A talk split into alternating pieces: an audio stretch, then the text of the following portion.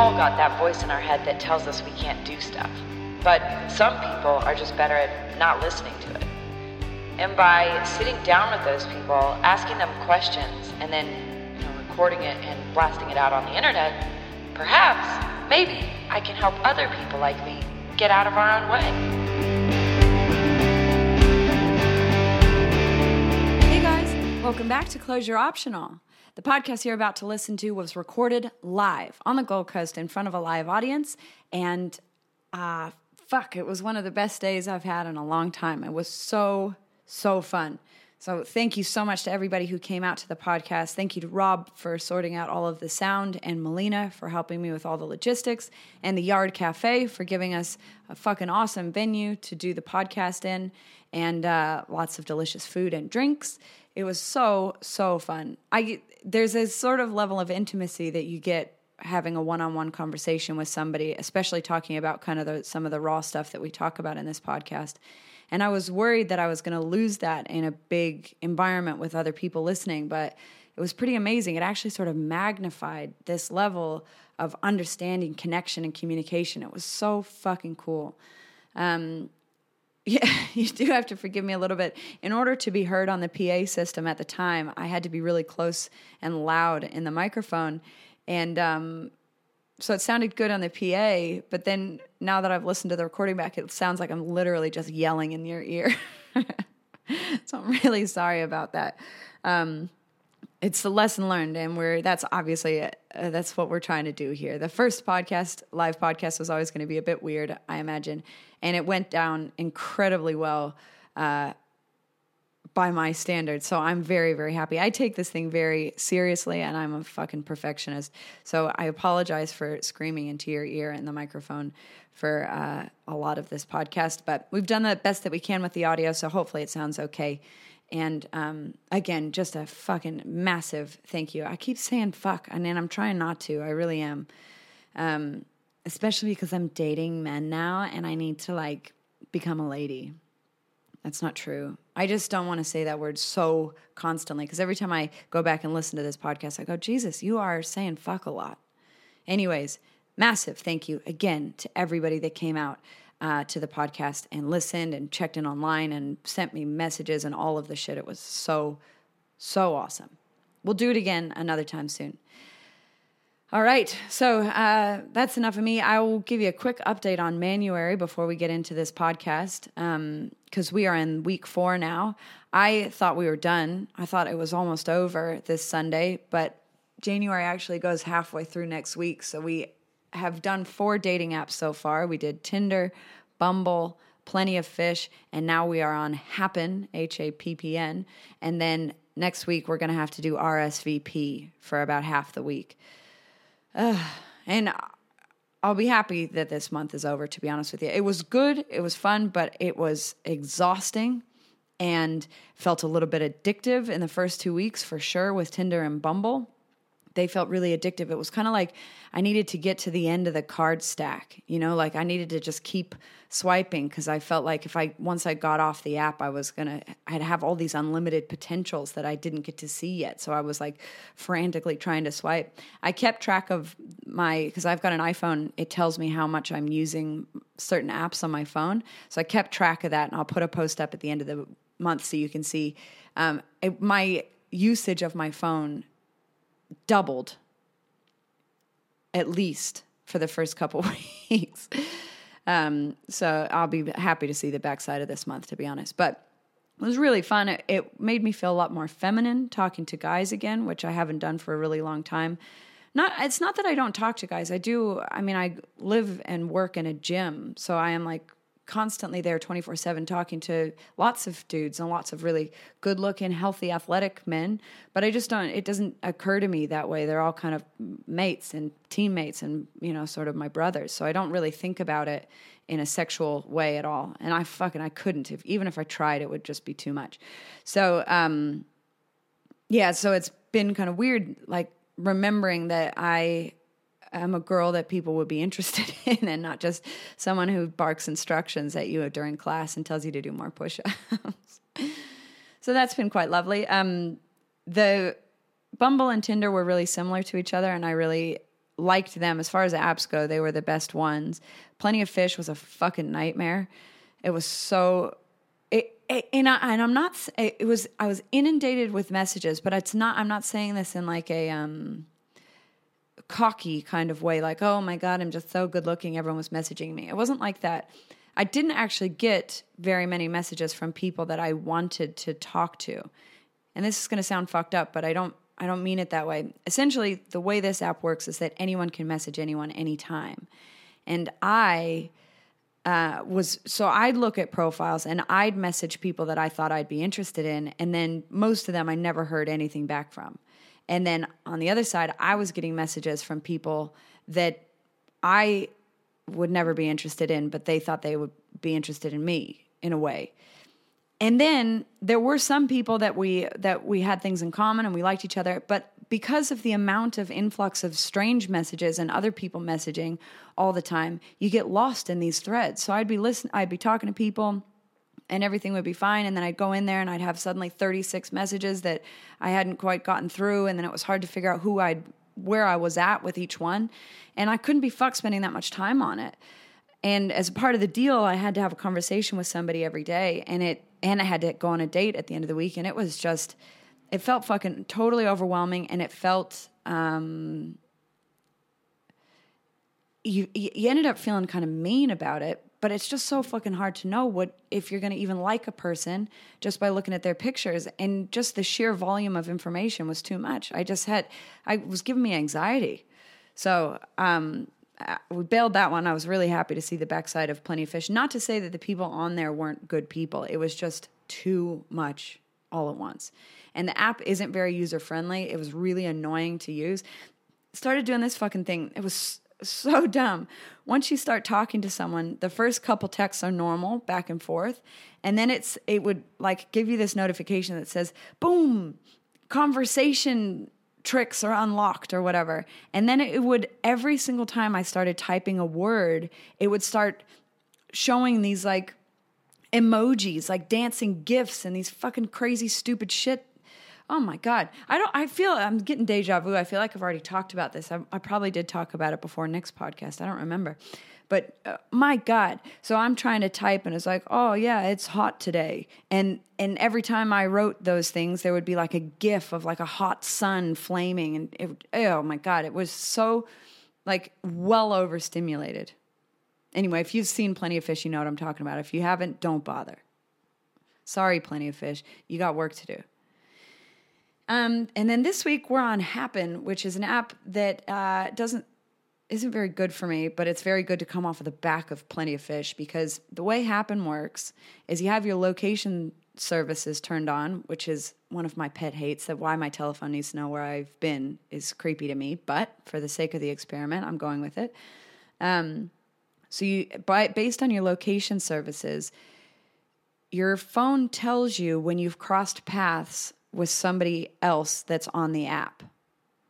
So if I go to the supermarket and walk around with my phone in my pocket and get buy groceries and then go home, I could look at my Happn app and see if anybody that I crossed path with, pass with in the grocery store was on Happn. Then I can say that I like them or don't like them or whatever, and if they like me back, then it's a match. If they don't, then whatever. They never know and I never know. Um... So the trouble with this is, for me, I live really close to where I work, and I don't go anywhere else. I go to the gym, and I come home, and I go to coffee shops around where I live, and that's it. So unless um, recently I talked to somebody because uh, there was an accident on the motorway, and so he got diverted through traffic and had to come through my neighborhood, and that's the only reason why he was there.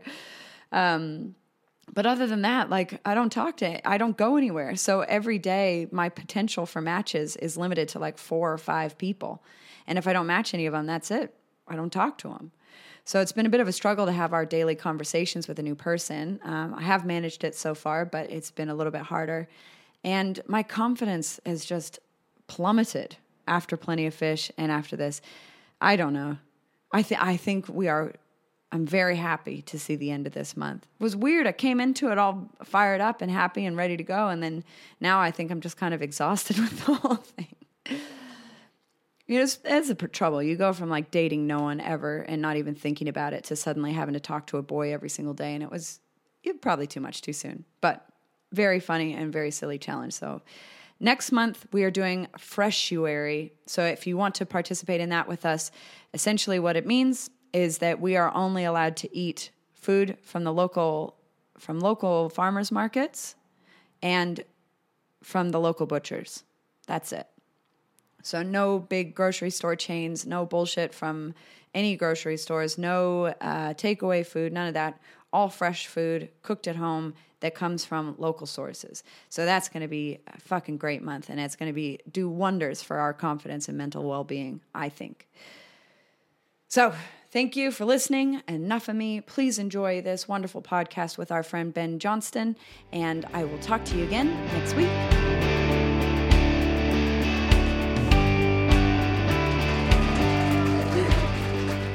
You can't hear that out there, but everyone's clapping. The entire audience of six thousand people in this stadium are clapping, so I'm very impressed. Me too. Thank you for bringing such a giant crowd to us today, Ben. Yeah, it was all me. Yeah. It was.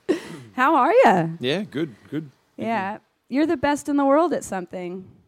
Yeah, but apparently. Yeah. That's pretty neat, man. Yeah, it's it's it's cool to be able to say it. Um, I don't necessarily believe that that's one hundred percent like the truth, because obviously, well, M M A M M A is a little bit different because you got, you know, seems to be U F C is the the, the one main sanctioning body. Yeah, yeah, but you know, with boxing and Muay Thai, there's you know you, you got you got three guys at the moment in boxing that seem to be arguably the best, with Anthony Joshua, Tyson Fury, and Deontay Wilder. You know, and they're sort of everyone's mm. sort of tossing up, and I think it's a little bit the same with Muay Thai.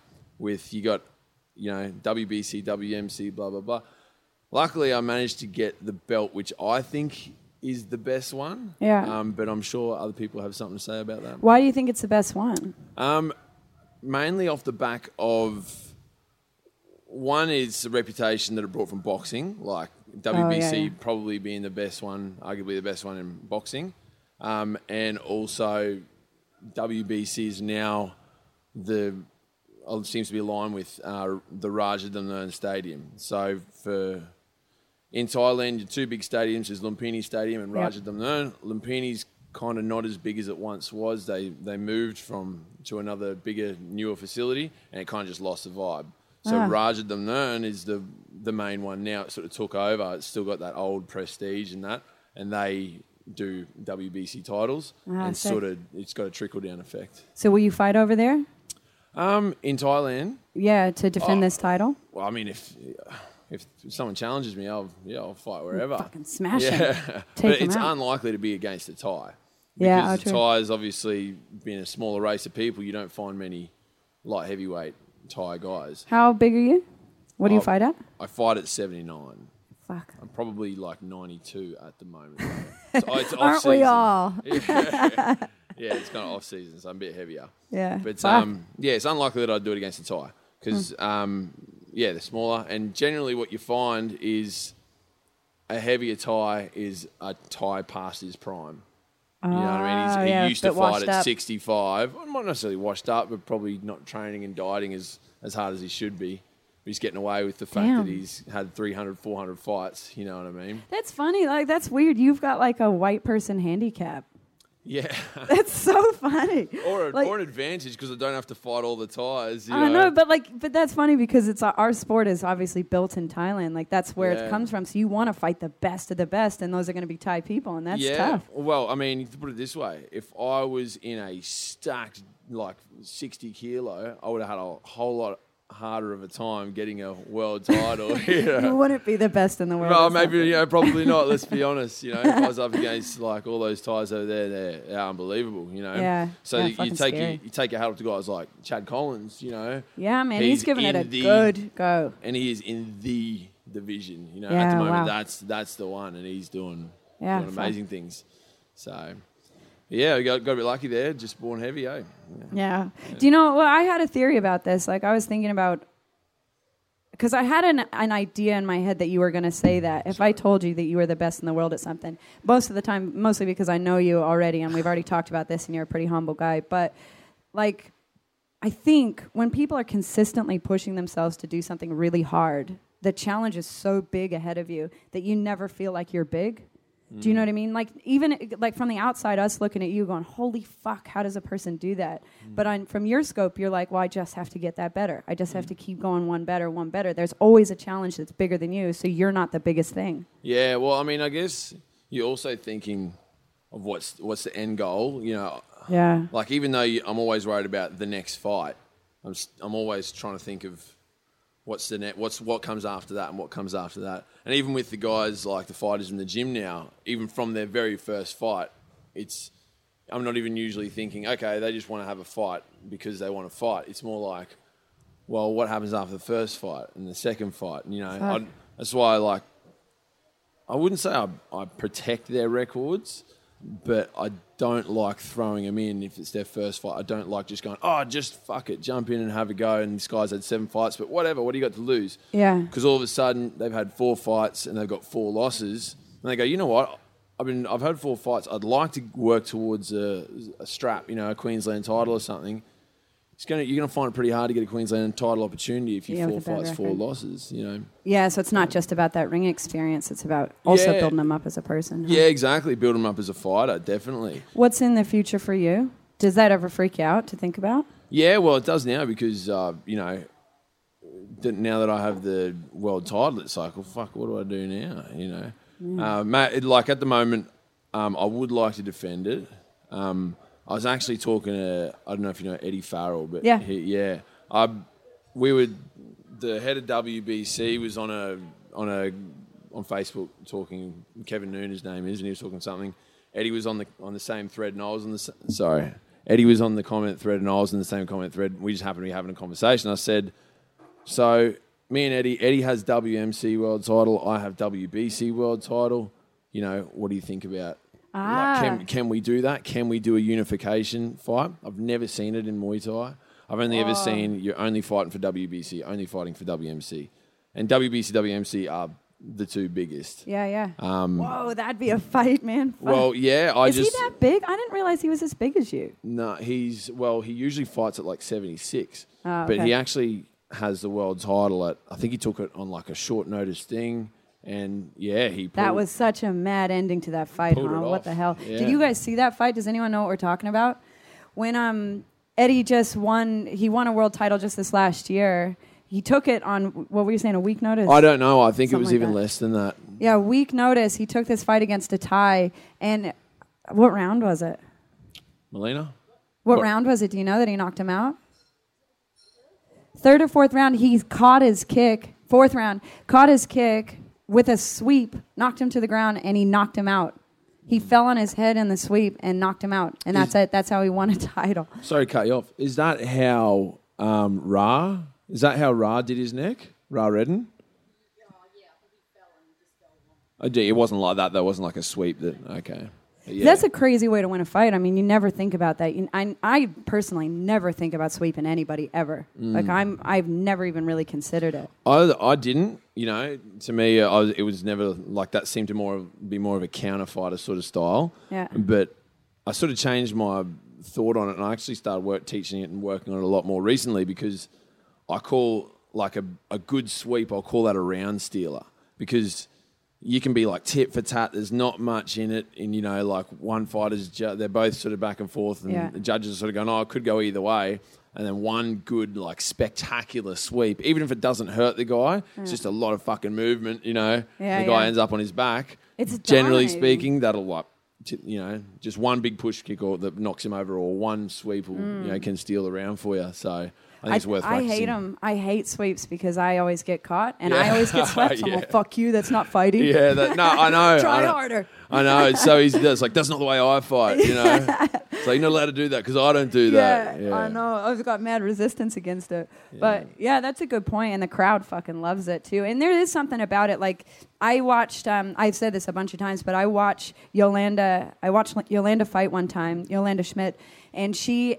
This Pia kept catching her kicks and sweeping her over and over and over. Mm. And every time she fell, she'd get back up with a huge smile on her face and come in harder every mm. time. Yeah. And that stuck with me like forever. Every time I get swept, it's the same thing. I'll just big old smile. Doesn't matter if it hurt. Mm. Doesn't matter anything, and let it and just go hard. Sure. Because as soon it can be so demoralizing to get picked up off of the canvas oh, like that. Yeah. It's fucking horrible feeling. Yeah. Well, do you, but I mean, does that fuck her game plan every time? She was going to do this. She was going to, you know, she was going to fight a certain way. She got swept. That's gone. Now she yeah. just goes, all right, this is what I do. When I get swept, I get up and then I charge, you know? Yeah, yeah. So that's just, you know, even though she might not be, you know, affected the same way other people, like you said, fully demoralized, she might go, oh, well, that, this is how I respond to that.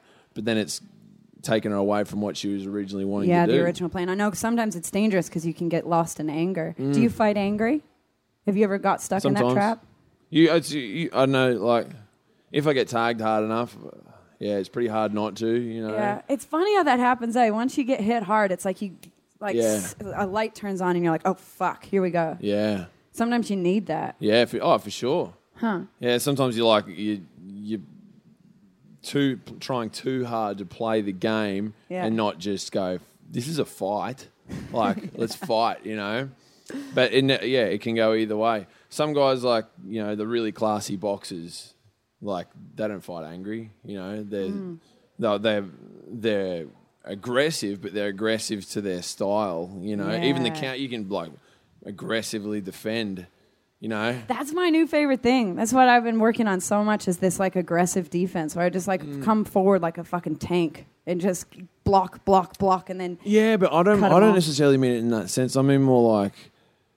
Y- You can well, you can, you can be a, a, aggressive at anything, but it doesn't mean angry, or it doesn't mean like oh, fuck see, you. Yeah. Well, it can be fuck you, but it's almost like fuck you. I'm so good. I'm going to be so good at whatever it is that I'm choosing to do.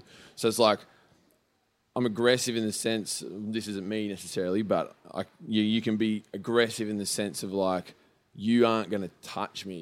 You know, and not like I'm gonna fuck you up. No matter what you throw, I'm gonna walk through it. I'm a, I'm a, mm. I'm gonna eat hell just to get a, get a land, land a shot on you. That might be your version, you know. Yeah. Or yeah. you can be the other way of like aggressive, like no fucking way. It's basically, ah, yeah, cool. yeah, like just being like a T J Dillashaw type of style thing. Though I've heard him. I'm not talk too, I'm not too familiar with him, eh? I don't really know. Yeah. I just heard him say that that basically his whole job was to not get hit. Yeah. So it was like he, uh, oh, and Dominic Cruz as well was another one that was talking like that. Essentially, my job is to not get hit, so fuck you. You yeah. know what I mean? If you hit me, that means that you've you've got into my game. Otherwise, I'm better than you. Yeah. And I'm better than you because I don't get hit, not because I can take a shot. Some guys get their power from it. Some guys get their power yeah. from getting hit and feeling like a man, you know?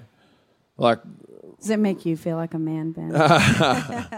Maybe, I don't know. Um, Something has to, right? Yeah. Well, if you look at Rob Ferguson's a good example. Um, you know, he cannot train and take a fight on a day's notice off the back of a bender. Fuck. You know, and he'll, but when I say a bender, it'll be weeks and weeks of, you know, just drinking and not taking yeah. care of his body. He knows he's got a fight coming up, doesn't, still doesn't train, jumps in the ring, and, you know, sometimes pulls up, pulls off an upset. Yeah. You know, but that's like for him, it's it's it's about the fight. It's mm. like it doesn't doesn't even necessarily seem to be about winning. You know, like some obviously he wants to win, but um, it seems to be more important for him to just to to push through it. You know, yeah, just to have the experience. Well, that's an interesting thing. I mean, I wonder about that a lot. Like, what I mean, that's what the whole point of this podcast is. Is like, what pushes people to do difficult things? What there, it is in our nature to come up against the wall and be like, ah, fuck it. You know what I mean? Resistance is so strong in everything we try and do.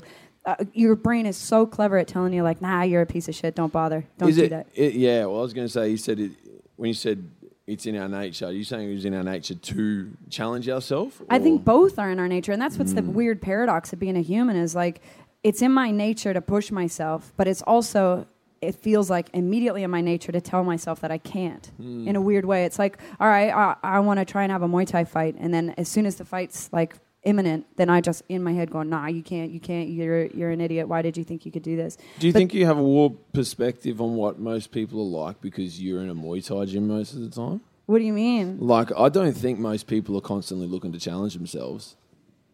Yeah, I think, that's I think a good you're point. Probably thinking that because you're around people that come to a Muay Thai gym and it's, you know. Well, but I think, yeah, maybe not. Maybe people aren't always looking to challenge themselves, but people are, are essentially always looking for novelty. Mm. You know, like everybody, mm. even the most comfortable person in the world gets bored. Yeah, Everybody yeah. gets bored. So we're always looking for, like, what is that one thing that's going to give me that little bit of excitement? For us, it, it may be fighting. And for me personally, it isn't the fight necessarily. It's like the challenge, like to prove, like, fuck, I can do this. Mm. Same thing with this. Like, well, fuck it. Why not? Let's mm. try it. Let's see if I can do something. You yeah, know? sure. And then, and that's where I get my, like, lust for living out of, I guess. You know, like I need to, I need to constantly be pursuing things mm. so that I can feel like I exist. Yeah, yeah, totally. And if I didn't have that, but and so then I think even like your average person who doesn't even, you know, like most of these people come to Muay Thai, they know kind of what that feeling is. But even even if somebody just never even leaves the couch, they're still looking for a new T V show. They're not going to sa- watch that same movie. Mm. And then they're going to resist it and be like, this movie sucks. Yeah. Well, but you'd say our version of that is, uh, you know, go and challenging yourself with a new sport or a new whatever, something difficult. Yeah. Whereas their version is like, oh, I just need something else to stimulate. Yeah. It's just new, a different form of stimulation. Yeah. I, th- I think Maybe. It is. In a way, it's kind of our means of stimulation. But I think it also makes you feel alive. Like, it makes mm. you feel like there's a reason to exist. Yeah, sure. Yeah. Well, I don't know. Like,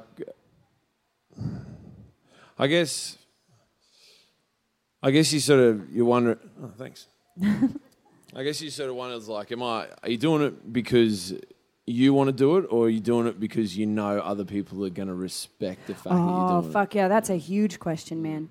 Like, that is, that's at the core of almost everything that we do. Mm. There is either the the intrinsic value that it provides to you, like something that internally makes you feel like, ah, oh, this is, this, I'm immediately connected to this thing right now, and I feel strong, I feel good, this is what I want, regardless of the outcome. And then there's the extrinsic value, which is, oh, I'm going to get this belt, you know, oh, I'm going to get bitches. Yeah. You know? People are going to love me. Sorry, babe. People are going to people gonna love me more because I got this. You know? Yeah, yeah, exactly. And, and people are going to respect me. People are going to listen to me. And, like, I get it f- fucking constantly because, like, this moment, this shit is so cool and so rare that we can do this. Like, how fucking amazing that we can do this on the mm. internet. It's so fucking mm. cool. But then I'll post this shit and then ten minutes later be like, did anyone like it? Why didn't anyone like it? Like, yeah. am I an idiot? You know what I mean? Yeah, it's like, yeah. what the fuck am I doing? Yeah. But it's, it's, so I think, like, we are in this crazy position of constantly you, battling our own desires to be as somebody. Though? You yeah. do you So you'll, you'll post shit and then, like, fuck, how many likes has it got? How many, who, what is, well, what's the feedback? I think it's more like, it's more an underlying insecurity. So, mm. like, I'll post something and, and usually out of habit, like, I won't look at it for twenty minutes. Because I kind of, like, I'm, like, one of those people that, like, likes delayed gratification. Mm. So, like, I'll be like, well, I'll let them collect. I'll let my likes collect, and then I'll go back and check it like an hour later and be like, "Oh, look at fifteen." Yeah. You know? yeah. Whereas, like, no, I don't know.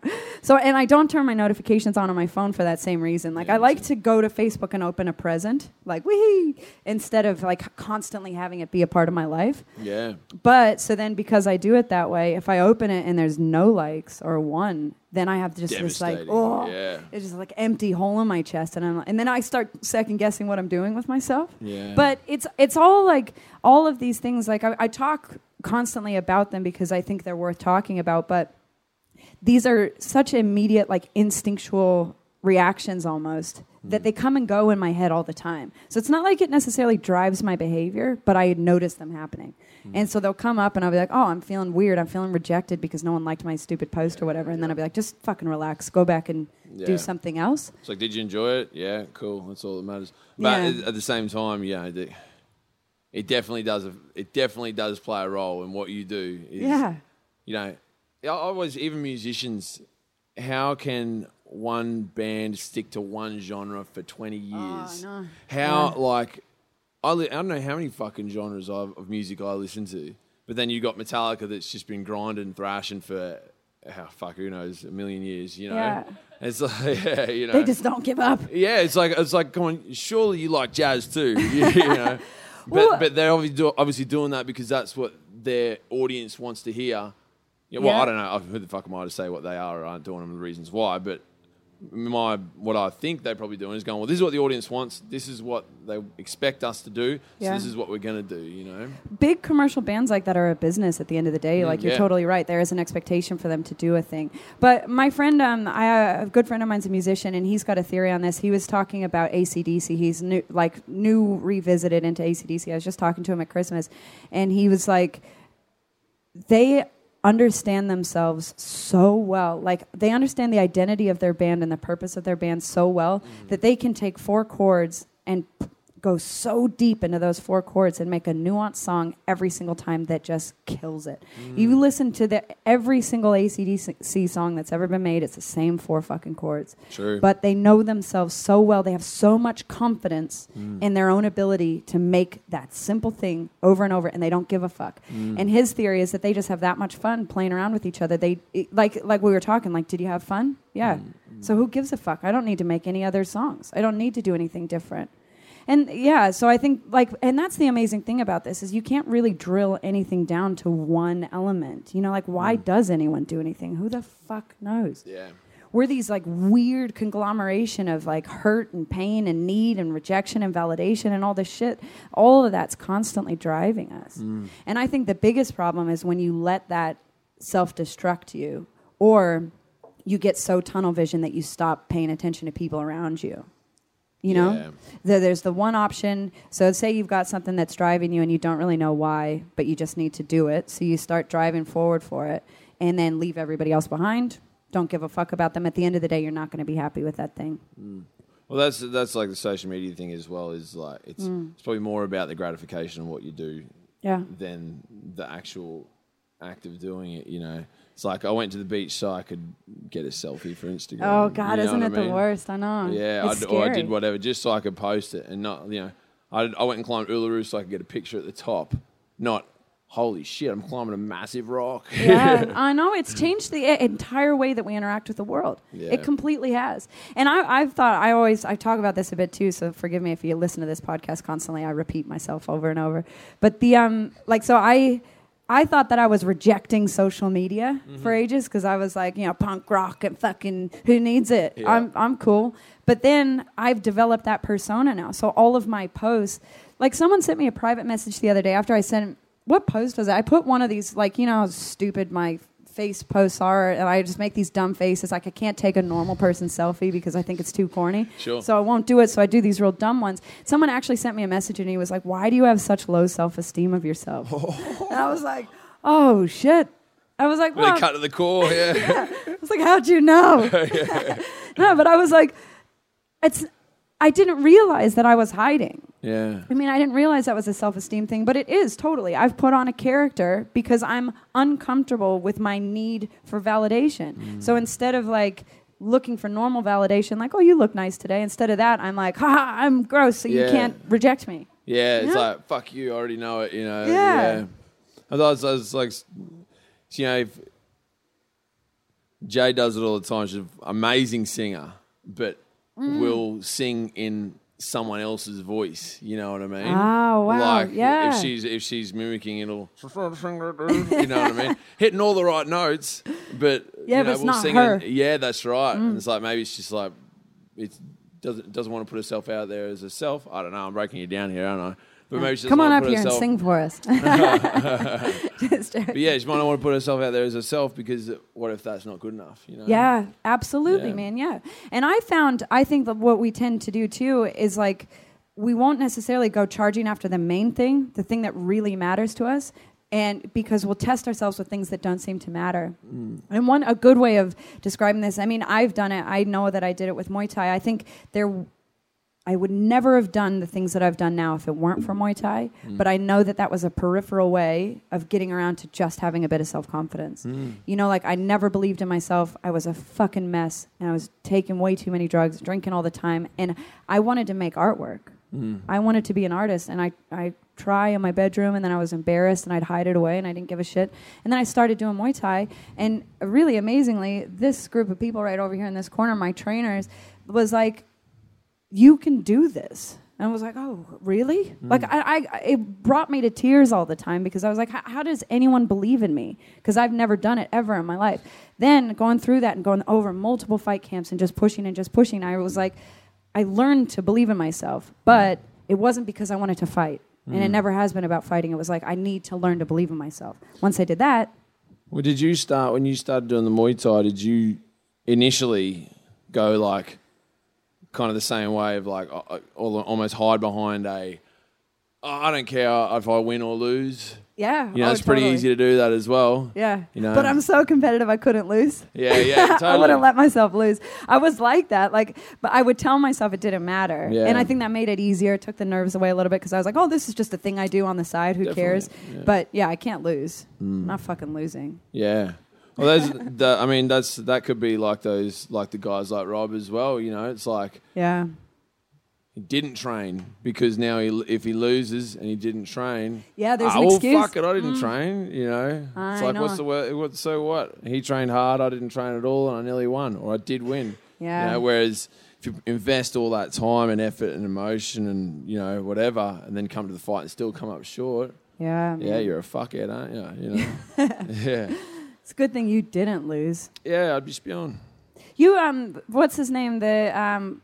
Jordy, the fight dietitian that was working with you, he came and did my podcast, and he said mm. that you were a supernatural human being in in terms of your discipline and getting ready for that fight and there how you hard you worked. That's interesting to hear, but yeah, cool. Yeah, because he works with elite athletes constantly, and mm. he was like, you're a different breed. There you go. Yeah. You can say that to me. Ah, well, he can't tell you that to your face, can he? Isn't that funny how like you can't say nice things to people's face? Yeah, true. It's a bit weird, eh? It's probably, it's, yeah, it's like if you're complimenting someone too hard, you know, it comes across a bit awkward, so maybe that's all it is. Yeah, he was well. probably didn't want you to know he was in love with you. He also told me that. Yeah, he's a smart dude. Yeah, he is, man. Yeah. He's a really cool dude. But and so he was saying that you like because you go into this thing like a professional. I mean, you know, like when it's because you don't take it willy-nilly fights anytime. You'll take a fight and you'll go fucking hard for that fight and get mm. it done. I'm quite specific with what yeah. every everything has to have a reason. Like I was saying before, it's kind of what happens next. You know. Yeah. So, like, I don't just fight just for the sake of fighting, you know. Mm. Like, do you think that's a like a self-confidence thing, like that you don't have anything to prove, so you'll do something when you need to? Maybe. Maybe it's the other way. Maybe it's, oh, fuck, there's too much to lose, you know. Yeah, like, fuck yeah. You oh, know, wow. if so, someone might call me out and it's like, well, what's the point in fighting you, man? You know, like, so what, am I going to get paid? So what? And yeah, because you know, money at the end of the day is a shit reason to do anything. Oh, shit, comes, it comes and goes too easily. You yeah. know? Yeah, other, my money from my last fight, I have no idea what that got spent on. You know what I mean? But I'm just glad I got a nice little little belt that's going to hang around forever. Yeah, man. Yeah, so. That was such a great fight to watch. It was funny, like, because I was sitting in the crowd watching that thing. Did where? How many of you guys were up watching that fight at Destiny when you saw Ben win? Is it about half of us? Yeah, it was... Um, that guy was such a monster. He was such a good fighter, and you kind of made him look like a little kid. It was weird yeah. to watch, and I don't mean that like to suck up your ass or anything, which I am doing, by the way. But um, I just mean like it was weird to watch this monster just get beat down. Mm. Oh, I don't know. He, he, I'm a big light heavyweight, you know, which oh, makes true. a big difference. Yeah, you, know? you were taller. And that was that was why I worked with Geordie, um, you know, to try and get my diet right so that that. cut to get down to that weight isn't so hard, mm. you know, because um, it makes a difference. Like people talk about not cutting weight and it's, you know, just fight where you naturally are. Fuck you. You're like, oh, okay. if I could, if I could make life easier on the night, you know, and it's it's not easier leading up. It's actually mm. a lot harder leading up because you have to be so disciplined with with what you're eating, and then. You know, that twenty-four to forty-eight hours before the weigh-in sucks so much, mm. you know, but. On the night, it, it makes a difference because I'm visibly way bigger than the other guy. Mm. I might be on the night. I'm probably five kilograms heavier than him, which yeah. doesn't sound like much, but it's oh, it's a it's lot a when you're difference. getting punched with five kilos. Yeah, yeah, five kilo of like lean muscle and not five kilo of fat. You know, you yeah. were ketogenic before that, before you went to Thailand, right? I yeah, I had to play with it. Uh, I what really liked think? it. Yeah, oh, I actually, I, I did really like it. In, fa- in fact. Or weird things are happening, like with my vision. All of a sudden, it wasn't so hard to be outside without sunnies. You know what I mean? Whoa. And I don't know. I could be. I, don't, I just thought that for a minute. I was just so so pumping up the keto. You know, it's so hard. Did like, you smell weird? It. Did he smell weird? No. Really? Yeah, I've heard that you smell like a bit, I don't know, you smell different, like your breath smells different when you're in ketosis. Oh, yeah, they they say that you get keto breath. Yeah. Yeah, I don't know. I was pretty, I was pretty like worried about that, so I just try not to breathe on people. Talk to them backwards. Yeah, yeah. But nah, um, no, I, I really liked it. Uh, but when when you go to Thailand, it's it's impossible. Yeah, because everything's rice, you know, everything's rice and noodles and whatever. So I yeah, I jumped off that as soon as I went over there, and then it wasn't like I didn't want to come back with eight weeks to go and then try and get keto again, mm. you know, because it takes a couple of weeks and whatever. I just went, I'll just keep doing what I'm doing. So is there a different mentality over in Thailand in general? Like. Mm. I feel like if you walk over there and you're like, I'm vegan and I'm keto and this is how I do things, they're just going to be like, I don't, you're what? Yeah. There's a bigger like fish to fry eat. Than your diet. Yeah. yeah. Why is that, do you think? Why, why are they like that? Yeah. Oh, probably, probably. Like, are we probably, just that fucking can't be precious? Picky. Oh, yeah, that's right. Like, they probably just can't be as picky, you know? It's like, I'm sorry, I'm not going to eat that rice because it doesn't work with my diet. Yeah. It's like, you get what you're given, you know? I don't know. I Yeah. I haven't really had a conversation with a Thai about it, but I'm guessing I'm guessing that's what it is. Is like, you fuck, eat what's in front of you, and not like I'm going to reject the rice. I'm only going to eat the meat. And mm. oh, that's too much fat on that on that chicken for me. You know mm. what I mean? Because so, they don't. Do they typically have problems with their weight and cancer and shit over there? Well, Who no, knows? Yeah. Why aren't you a professional? yeah. Why don't you have all the answers? All the questions like, oh, yeah. Well, because yeah. my question about it is, is like I feel like um, when you're When your sole purpose is to survive and exist, and that's like kind of the way that your culture is geared, is mm. like that we just exist. And in our Western culture, it's really like you got to be a something and you got to be better and get optimized and do this mm. and like all these brands and things and ways of becoming better. And when you're like, go back, I my only experiences with it in Bali or in Indonesia, really sort of outside of Bali, where it's just like people exist mm. as people. Mm. And all of that extra shit is just stripped away. And it seems like, it almost seems goofy to be a Western person when you go to those places. It seems yes. like you're like an alien. Yeah. yeah, embarrassing. Yeah. So you got it so good that, you know, you, you can be picky and all that. You always don't want to admit it. You know, the, like, sometimes you sometimes you almost don't want to show how much money you got. Like, some people are the opposite. Some people just want to, fuck yeah, I'm doing so well to the point that it's yeah. like, it's a lie. Yeah. And other people that are wealthy are so conscious of not not giving, not showing that because it's almost shameful to have an easy life. Yeah, man. You know? Well, when one of the guys, when I was over there, we were sitting around in between surfing one day and one, this t- old um, Indo guy was trying to have this conversation with us and he was like, um, if you, like, you just too greedy. Too greedy, too fast. Is what he said to you? Yeah, to us, just in general. Like, 'cause he was like, you never stop. Mm. And I was sitting there going, yeah. Like, the amount of downtime that we had in between, we go out surfing, go eat food, and come back, and everyone is just so relaxed to mm. sit there. And I would always be like, oh, sorry for waiting. Do you need some help? What do you? And he was always like, just fucking stop it. Mm, yeah. Relax. It's pretty hard. You'd have to practice that, I'm sure. Yeah. That's one thing I noticed, like, the vibe down the coast is a whole lot different as well, where people are more like... Than Brisbane? Yeah. Even just the difference from here to Brisbane? Yeah. Whoa. Yeah. I don't know what I don't know why. Maybe it's the water, but the it's definitely a different different vibe, and that's probably not surprising.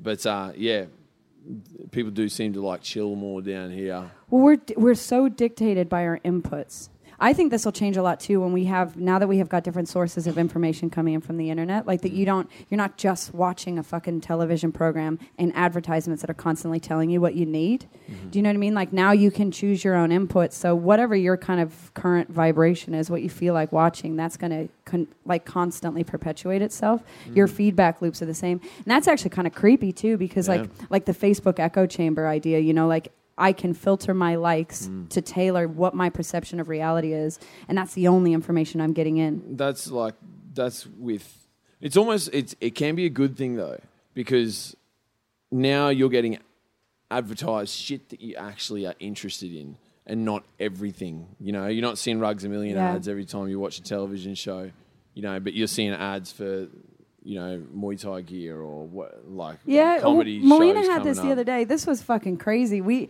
we were talking about, she said her epilator broke. It's like a thing that removes hair out of your okay. body. Yep. Just for all the men out there. um, and so she was like, oh, my epilator broke. And literally the next day she had an ad for an epilator on her yeah. phone. She had never looked at it. So never scary. Anything. Yeah. Fucking listening to us. Yeah. But... yeah, there's going to be some weird shit on my phone if it was listening to me. I turn that off because I don't want the government listening to me. That's right. Aliens. Aliens. I am. Um, so we're going to have a five, not ten minute break now. So please go have a drink, get a drink, go to the toilet, do whatever you want. And then we're going to come back, have a little bit more of a chat, and then we're going to do some question and answer. So think of your brains what you want to ask of us. Hi, Ben. Hello. Welcome back. Thanks. You're the best in the world at something. Should we start from the beginning? Yeah, sure. Let's do it all again. Um, so we did originally, we did talk a little bit about like human motivation, but obviously I want to know why you personally push through hard shit to do what you do. Um, yeah, I don't know. It's a question I still, I still don't really know the answer to.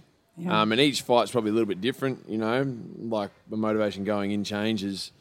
Um, it definitely used, like at one point in time, it was a big test of personal character was the yeah, main motivation. Mm. Like, and I do say it to the guys, and I might have even said it to you before, I don't know. I do say this a lot, um, but you never know what you're capable of. You can, we can stand here and I'll be like, I would do this. I'm fucking so strong and I whatever, like, you know, mm. and I'd never give up no matter what. I could have a broken leg and I'd be able to, you know, but you never know that you c- would do that until you actually do do it. Yeah. And yeah, that's, uh, for me, that's really valuable. Like, yeah. And I'm sure I haven't taken myself to my limit, but yeah. I would have, you know, I've had, you know, I've had fights where I've fucking been absolutely fucked, you know, like my yeah, leg's we gone. Talked about that last time, that, yeah, that fight that you had. Yeah, because you basically were saying, like, y- you didn't push yourself to your limit and you regretted it later. That's right, yeah. What happened? Uh, I don't know, hey. Like, I don't know. It was, honestly, I think it was just out of practice at doing difficult shit. Yeah. You know, I, I honestly think that's what it, what it is. Because I'd I'd gone overseas on holiday and that was my first fight back. And I, I think that, you know, again, I don't know. Uh, maybe I, maybe I don't want to dig into it too much because it's a scary thing, you know, for like if you if you feel like you haven't given your all, finding out why. But yeah. I think a big a big part of it was just like, yeah, I hadn't really been pushed hard in such a long time that I got there. I was like, fuck, this sucks, you know? Yeah, yeah. And man, it doesn't necessarily mean I hadn't been punched in the head and whatever. I, it could have been I hadn't done enough sprints leading up, you know? Yeah. And you almost, sometimes you f- you forget what's required. It's like your very first fight, you have no idea what you're walking into. Yeah. You know? Fuck. And then, yeah, you have no idea. And then you go, holy shit, you know, that yeah. was really hard. And then it's the same as if it's been a long time since you've been in the ring, it's like, fuck, I forgot how, how fit I have to be. Or I yeah. forgot how difficult that was.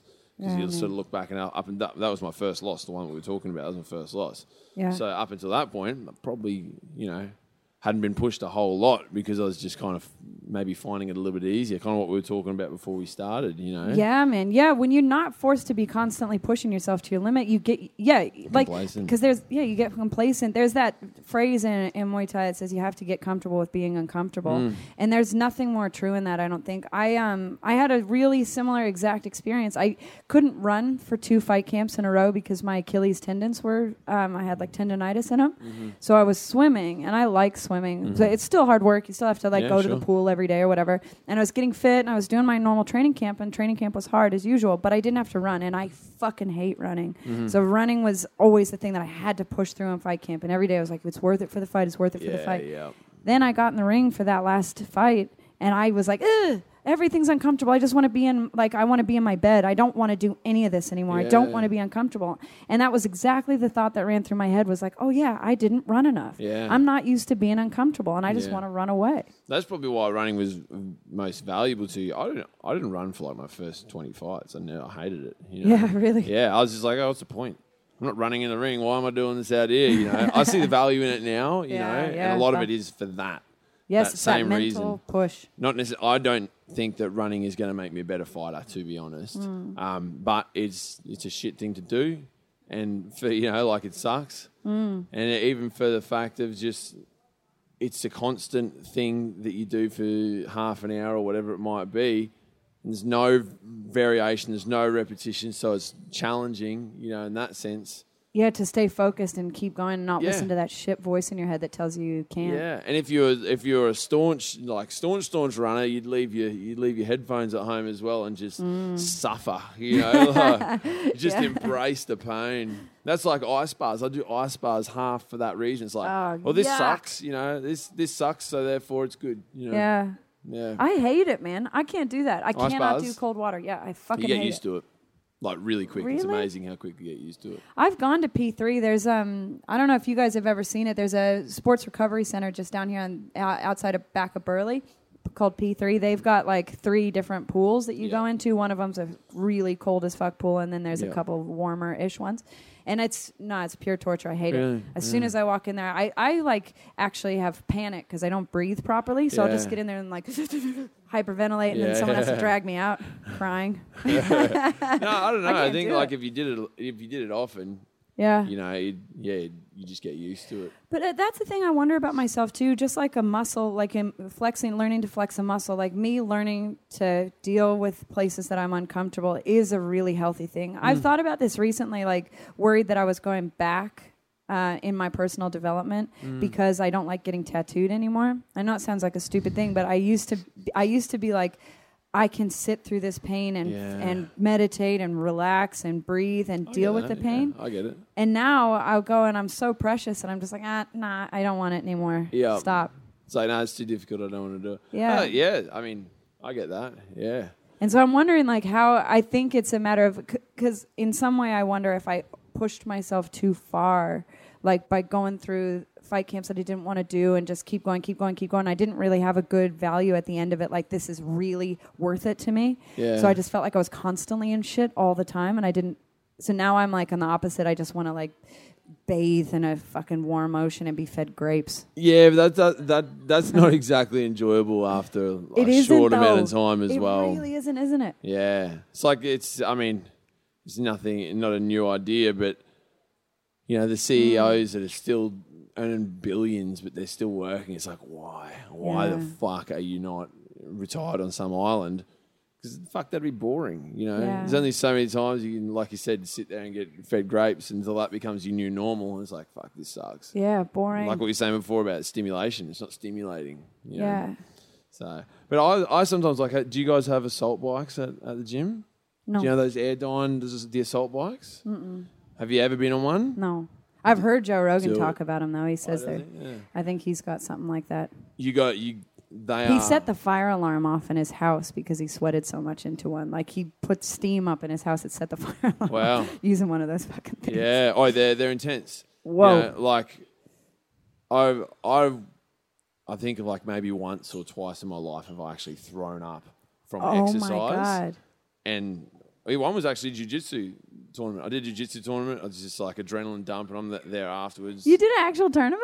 Yeah, yeah. I, I won gold. What? Yeah. When? When did you do that? Oh, this is years ago, twenty fourteen. Wow. So I was only a blue belt. Um, but yeah, so wow.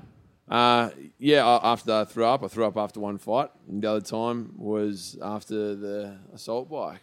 Oh, that's so funny. Yeah, it, it sucks. Like you, your whole body goes into, and it, like I said, it's not going to make me a better fighter being able to do the assault bike, but it's fucking really difficult, you know. You should try it because yeah, you'll wow. do, you know, I'll do five, five threes or whatever, push myself, and I'm always fucked at the end of it. But on an assault bike, you can do literally two minutes and you're cooked like for wow. for an hour, you know. You like, yeah. I've, I've sometimes I'll fall asleep. I'll I'll do them for thirty seconds slow, thirty second sprint, slow sprint four times, so two minutes total, and I'll fall asleep in the middle of the gym because my body's just like done, wow. all energy spent. Yeah, and that's yeah that's the reason why I like the assault bike, not because it's going to make my arms stronger, legs stronger, whatever, but just because it's really difficult, you know. And so there's merit in doing difficult things, you think? Oh, it has to be, yeah. It's like that, you know, like we were saying, that fight when I came back. Been so long since I've I'd been to the, you know, the the, the really hard spots. Mm. Hadn't done it in training, or maybe I'd forgotten about how hard fights really were because it had been so long. Mm. And um, yeah, but if you if you're there, you get used to it, you know. And I, sometimes I'll be on there. I'm hitting that assault bike going, it's like I I have to psych myself up by going, good, I'm really liking the fact that this sucks because it gives me the opportunity to prove to myself that I can. Yeah, you, yeah, you know what yeah. I mean? Yeah. Instead of going, fuck, I want it to be over, it's like, fuck, yes, this is great. You know, I can finally, you know, because without that, you can't, you got nothing, you got no measuring stick. Yeah. You know what I mean? That's so interesting, man, because it's so, your mind is one hundred percent in control of your perception of reality, right? Like, so yeah, everything sure. that we do, if I sit there and think this is hard, I'm going to be dying to get out of it as mm. ma- as fast as I can. But as you say, like, if you can shift that mentality but do it authentically, because this is a trouble too, is that people are always like, oh, think positive. Like, I'm happy. Yeah. I'm just going to say positive things and I'll, my life will be positive. It's like, eh.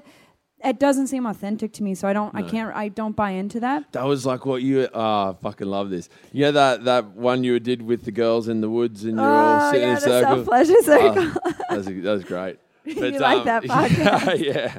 I know no. you sent me a message later, and you were spot on. You were like, "Are you sure you're not just people pleasing by apologizing?" Yeah, I, I think that's what it was, because when you were describing what they were saying, how it was, um, you know, I want to unleash my inner goddess and all that. I was like, I could fucking fully imagine it. You know, it's like oh, I could see fuck. the people you were talking about. And yeah. then you came on and said, oh, I'm sorry, you know, that wasn't fair of me. I was like, fuck, I think it was fair. You know, like, I wouldn't have been able to see that people. so clearly if it didn't exist. Yeah, you know? Yeah, that's true. I mean, those people definitely exist. And I suppose like where where it came down to at the end of the day with that podcast was I, I, there is absolutely some truth in the fact that I felt like I needed to apologize because I'm uncomfortable with people being like, I get along with everybody really yeah. easily. So yeah, when yeah. I don't get along with someone, it eats me alive. Sure. So I'm a people pleaser. Oh, I'm a people yeah. pleaser in a way, you know, like I like people to like me. Yeah. And so I feel uncomfortable when people don't. So there's definitely that element to it where I was like, I can't deal with her thinking that I was a piece of shit, so I've got to fix it. But then at the same time, when I actually, because I needed to stop myself, it took me three days to say an apology mm. because I wanted to really think about what I was doing. Mm. And really at the end of the day was when I think about it, I didn't want any random stranger to listen to that podcast and that be the first podcast they hear and think that that's who I am as a person. Yeah. Because I'm not really that cynical of a person. I, yeah. I definitely think that those people need to be called on their bullshit. Mm. Absolutely. But it would have been way cooler of me in that room of people to stand up and be like, what, is everyone just full of shit here or am I missing something? Yeah. Do you know what I mean? Like instead of, because what I did was a little bit weaselly where I like thought all this yeah, stuff and then went and home. Then went, uh, yeah. yeah, and just talk gossiping, talking yeah. shit. And that was like, that's a hard realization to come to, like that I'm actually not as strong I think and you've been honest a bit hard as I on thought yourself I was. There because I mean, how, like, I don't, is this something that all these ladies do? Like on a regular basis? Well, no, that's the that's what I thought. See, the girl that runs it does it all the time, but yeah. the women that were there were like, you know, their first time. Uh. So then how are they how are they expressing authentic emotions? You know, like if yeah. you're not practiced at this, yeah. it doesn't seem Absolutely. like that would be an authentic expression. You can't expression. just relax into it. In something like that as well, like Fuck. be so shocking. You can't just instantly be relaxed. So I'm sure that would be a a facade, right? You know, coming like, well, this is how I'm supposed to act. This is how you do it, right? Yeah. Like, it was the weirdest fucking thing. Like, how do you get in a room full of people and just... Uh, you got there in the end, so... I, did, yeah. I certainly did. You know it. I'm a fighter, Ben. I'll push through. I said that to Iggy, like, I was like, it was a pure... practice and focus. Yeah, yeah. Like the amount of like women screaming all around me and wailing and moving their hands, and I was like, "Come on, you can do yeah. this." That's so funny. Fuck yeah. it, you know? Why not? Hey, no, good on you. I think, yeah, good on you. Like, that's, I mean, that's that's how we're feeling about Manuary too. Like, I love that I do this stupid shit because mm. it it makes my life more entertaining, and it's the amount of stuff that we're discovering about ourselves by pushing yeah. ourselves in weird ways. You know, just to do something weird like that. Yeah. Why not? Fuck it. What else did you be doing? Yeah, exactly. Train, it's more training. I mean, you've been doing that for how many years? Like, yeah. Not to say you can't still train, but yeah, like. Well, and it's made Muay Thai even more fun too because I'm not taking that so seriously. Yeah, right. Because when I was fighting all the time, and that's all it was, and I, and I had this weird pressure because I was winning fights and was like, don't lose mm-hmm. it. And there was so much going on that I kind of suffocated myself in a way. Mm. Do you stop yeah. yourself from suffocating? Like, do you have an? Well, I I get what you were saying. Like, once you start winning fights, and then it's, you're not allowed to lose anymore. Yeah, you know? And that's kind of what I was saying before. Like, you know, you're like, oh fuck, there's too much to lose from that one. You know, yeah. like I don't mm. want to, I don't want to fight.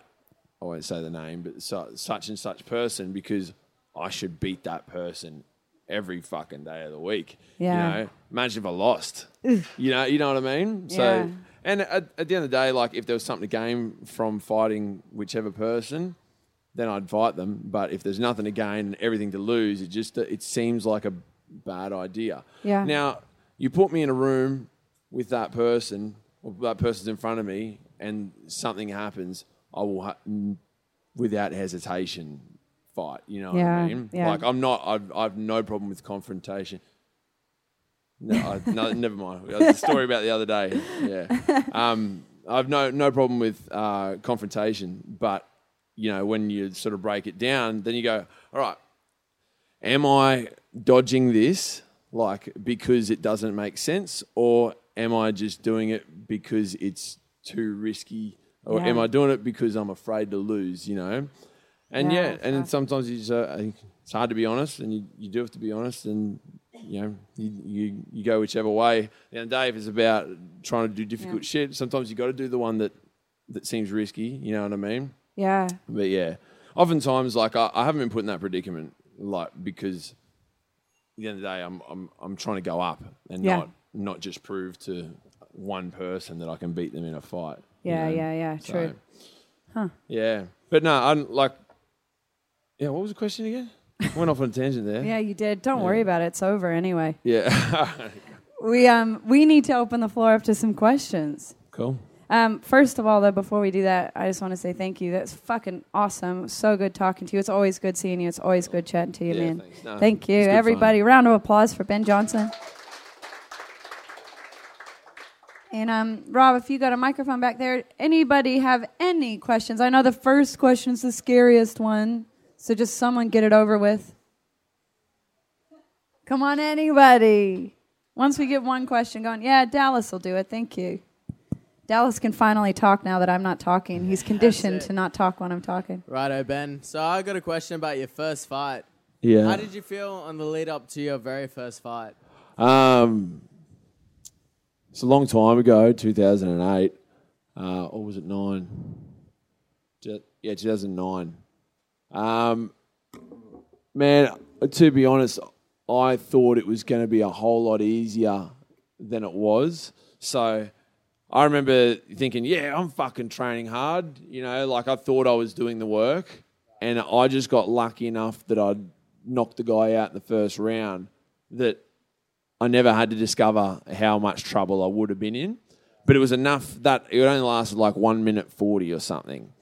But that was enough for me to go, oh, yeah, okay, this is actually really fucking hard and I need to train a lot harder. You know, and that was, that was yeah, that was a good lesson to learn, without really, really paying the price, you know. Um, but yeah, coming in, I mean, I was, I was almost like over the top op- optimistic and like, yeah, this is so much fun, whatever. And then right before I went out, I was like, fuck, I'm gonna, so you I'm went better from, fight. You went from sparring to your very first fight. Man, I hardly even sparred, you know. Yeah, yeah. It was like, fuck. Yeah, I hardly. I, it was, it's a diff, It was a different time back then. Yeah. You know, you got to remember this. There is so much more depth in Muay Thai now than there was ten years ago. And I'm, I actually think of myself really lucky that I came up and I'm where I'm at now and not starting now of trying to be where I am now in ten years' time, because I I just think it'd be, I'd have so much of a harder time getting here because the people are better, man. There is some scary fucking kids. You go to those Siam Cup shows, there are some scary kids, you know, like they got so much more talent and so much more skill, you know. Um, But yeah, like back then, I know this is probably off on a tangent again, but the guys that were huge back then, and this is no offense to them, it's just, it's an era thing, yeah. and this happens with every sport, but I think the talent is better now than it was ten years ago. The names were bigger, they had better platforms, the Contender, they had Evolution and all that sort of stuff. That doesn't exist now, so the names aren't as big, but I, I, personally, in my own personal opinion, I think the talent is better now. But yeah. Does that make sense? Yeah, yeah a little bit, yeah. Yeah. Out of these days, yeah. Then ten years ago. Yeah, well, yeah, I mean, how, how many fights you had? Zero. Zero, and you yeah. want to fight soon? Oh, sometime this year, man, but like... How long know. have you been training? Oh, what, about a year? A year? Almost a year. Al- almost a year. Oh, really? Yeah. yeah. yeah almost a year I've been close, training, man. But like... See, man, I'd like you to jump at the ropes quite soon, but I just don't think I'm anywhere near to where I should be ready. You yeah. know, it's just like, I feel like there's a massive distance between where I am right now to the point where I should be at. Yeah. Man, yeah. look, you will never be good enough. You know what I mean? Yeah, you yeah. just got to fucking, just got to do there. it. Yeah. yeah. Like, and putting that intention out there, Dallas, like letting everyone know that that's what you want to do and yeah. getting a plan set up for you, like we'll make it happen. Definitely. Yeah.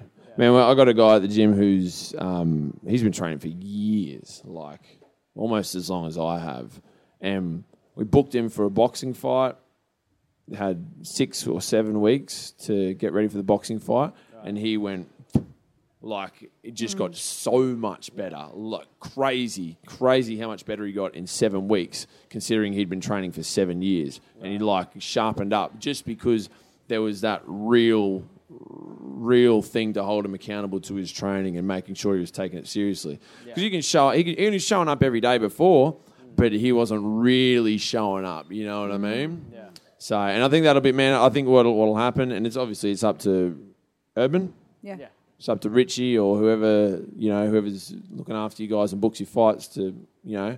But once it's a once it's a thing, it'll it'll happen, you know. Yeah. And man, there's sometimes you get guys who have had a couple of weeks and they'll beat a guy who's been training for two years just yeah. because they fucking turn it on when it counts, you know. Yeah. So yeah, hope, wow. hope that hope that helps.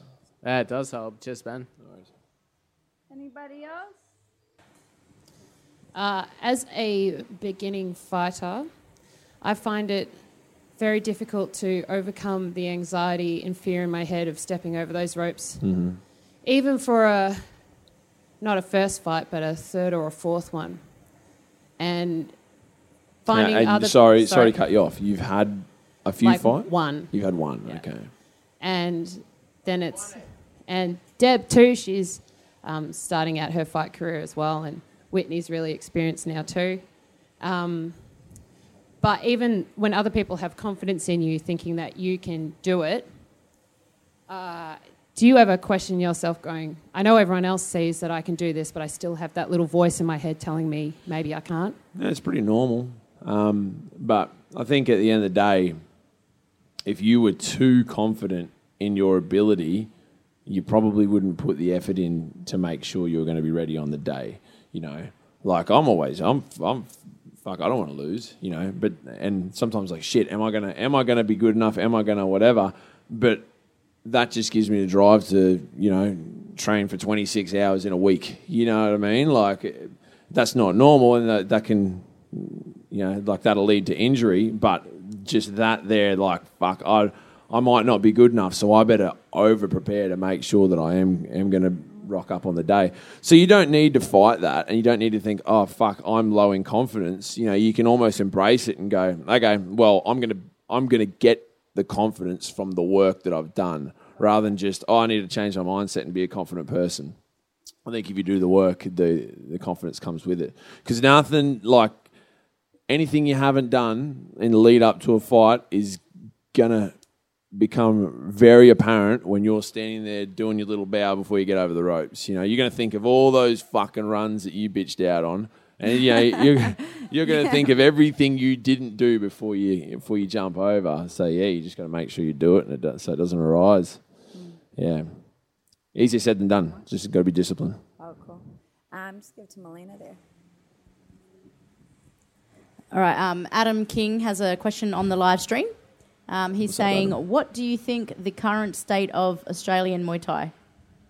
Um, is he is he there? Can I can I ask him to... Are you there, Adam? He just wants to know what you think of the current state. Um, well, you know, I don't, I, it depends. What I'm assuming that Adam's talking about that being a promoter. I'm assuming he's asking that more from, like... Where's the big shows? Why aren't why aren't they a thing? You know, so addressing it from that point of view, you know, I like I don't know. I'm sure it's fucking hard work being a promoter. There's a lot of shows out there, and uh, you know, as a, even as a trainer, you try and share it around because I'm you're friends with every you're friends with every promoter, and you try. I go, okay, I've got how many fighters have I got? okay, I'll put one there and one there and give one there and one, you know what I mean? So all the, you know, it's very competitive being a promoter, and even the promoters are friends with each other.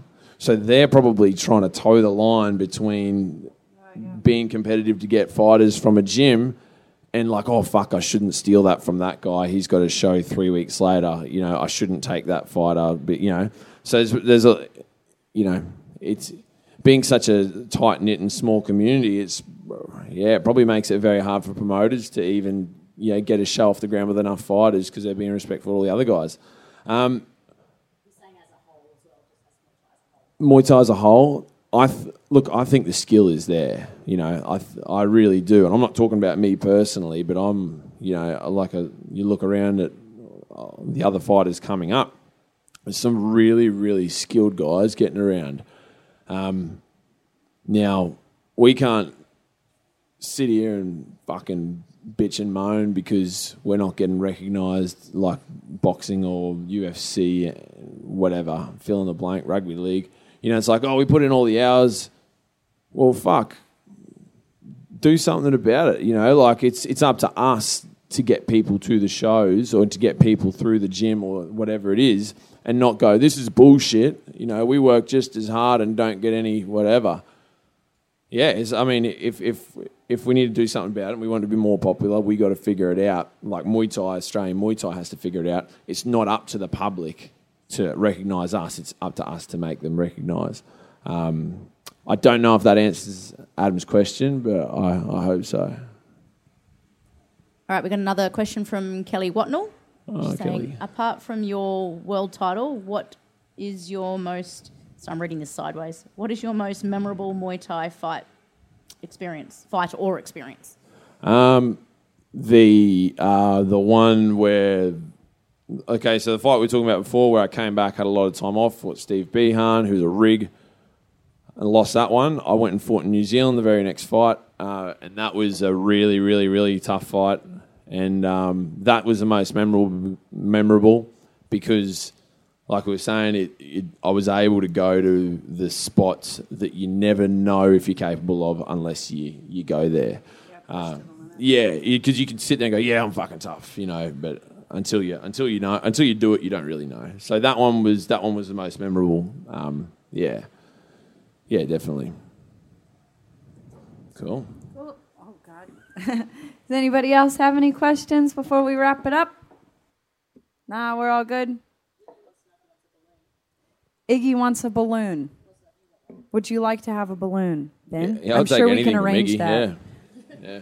All right. Well, thank you guys so much for coming out today. I really, really appreciate it. Fucking excellent effort. Urban Fight Gym, represent. You guys are the best. Thank you so much. And I uh, thank you, everybody online watching, listening. And this podcast will be out next week. See you later.